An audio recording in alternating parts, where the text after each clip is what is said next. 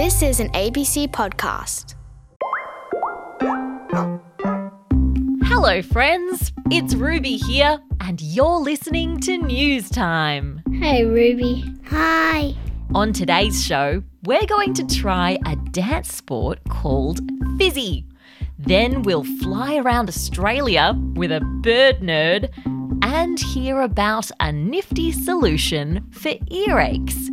We'll farewell some workers heading overseas for Christmas, and you know what comes next. Wow of the week. Yes, the story that made us go, wow. What do you think? Should we get on with the show? Let's go. Story number five.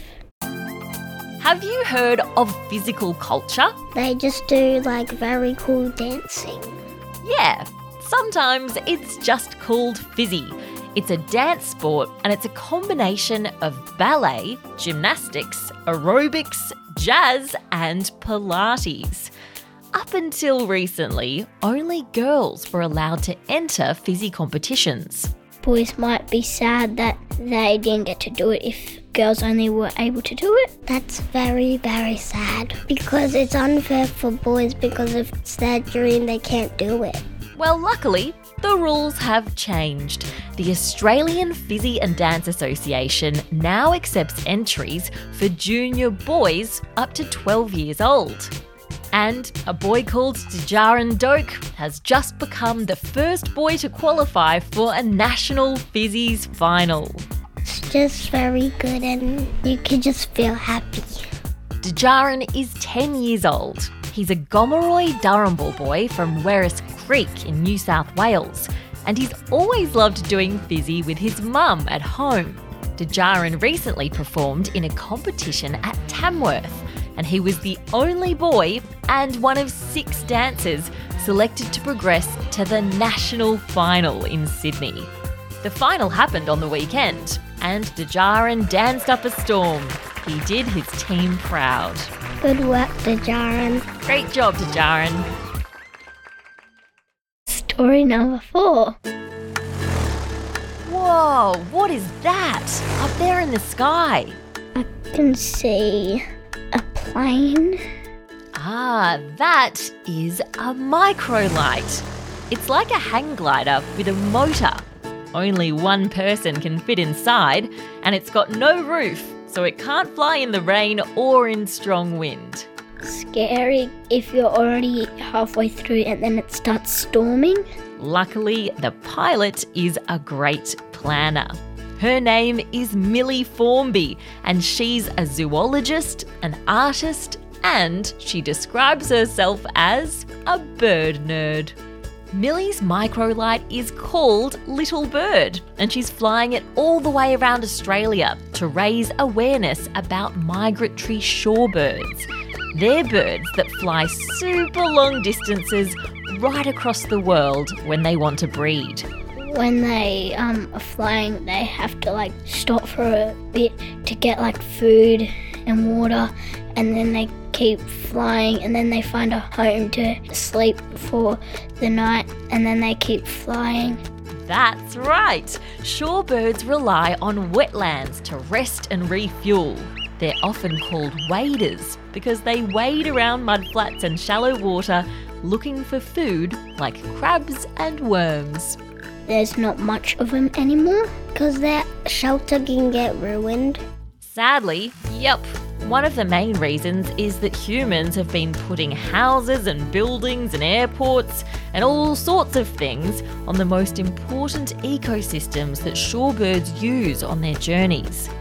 Millie has been landing in towns all around Australia and visiting schools to help kids learn about shorebirds and the ecosystems they rely on. She's hoping to inspire the next generation of bird nerds. You're amazing, Millie.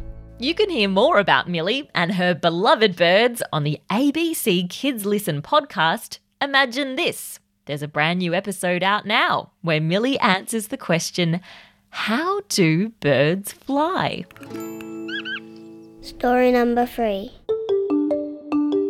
Oh, earaches are the worst. Very painful. More than 700 million people around the world are diagnosed with a middle ear infection every year. If they're not treated properly, that can lead to hearing loss. One person who's had lots of ear infections is 14 year old Leanne Fan. What do you think we could do to help Leanne's ears? Just like rest it and stuff. Leanne has invented special headphones to help diagnose and treat ear infections. She came up with the idea for the headphones because they don't cost much money, they're easy to carry, and kids know how to use them. I want them for like my classroom. We go and go to reading groups and then I go on computers. Excellent. These headphones connect to an app that compares the ear to pictures of healthy and infected ears. If it matches the picture of the ear to an infected ear, the headphones kick into treatment mode. The treatment happens when blue light is shone into the ear in a process called phototherapy. Leanne's invention won her the prize of America's top young scientist. Well done, Leanne. Leanne's older sister Kara won the same award four years ago. She invented liquid bandages. What a clever family. Story number two. Do you remember when we had COVID lockdowns? It's just not really good because if somebody wanted to go like somewhere like Queensland or something, they can't go because they're locked down and people had to go online school. Yeah, it was tough. And especially tough for people from overseas who got stuck here in Australia. Not fun if you had family in another country and you wanted to go back to see them. Yep. Albert Chan arrived in Australia from Tonga about two years ago. He came to work on a citrus farm in South Australia, and he only expected to be here for about six months. But then COVID rules kicked in and made it difficult for people to travel. Albert ended up staying a lot longer than he'd planned. Maybe he has friends over there and family that he missed. He did. But he wasn't alone. Lots of other workers from the Pacific Islands had also come to Australia to work on farms. Albert says that being away from his family was the hardest when a natural disaster happened back home in Tonga. There was a volcano and a tsunami, and Albert couldn't get through to his family and friends for a really long time because the internet was down and the phone lines were broken. As you can imagine, he was pretty happy when he finally heard from them and he found out they were okay. Happy days. This month, Albert will finally be able to go back home to see his family face to face. He's one of lots of people who'll be seeing their families again these holidays after lots of time apart. Albert says he's looking forward to spending Christmas in Tonga. He's going to eat a feast of seafood with his family. Merry Christmas, Albert. Merry Christmas, Albert. Happy holidays! And now, it's the moment you've been waiting for. Wow of the week. This story made me go wow because it's made out of elephants. Oh, whenever I talk about this subject, I start feeling itchy. It's nits. Nits are like something that's in your hair that makes your hair very itchy. Yep, nits are another name for head lice. Tiny wingless insects that live in human hair and feed on blood from our scalps. Ugh. Nits are super common, especially in kids, and they're nothing to be too worried about. Yeah, my mum used the treatment on it. My mum had like this thing that got them out, like spray and stuff. Shampoos and lotions can help, but you also usually need to use a comb to pull lice and their eggs out of your hair. Recently, archaeologists dug up an ancient nit comb from Israel. They think it's thousands of years old. Amazing. The comb also had a sentence written on it in the earliest known alphabet. What do you think the sentence said? This is to get nits out of fur and hair. You're actually very close. The sentence said, May this tusk root out the lice of the hair and the beard. The comb was made of something called ivory.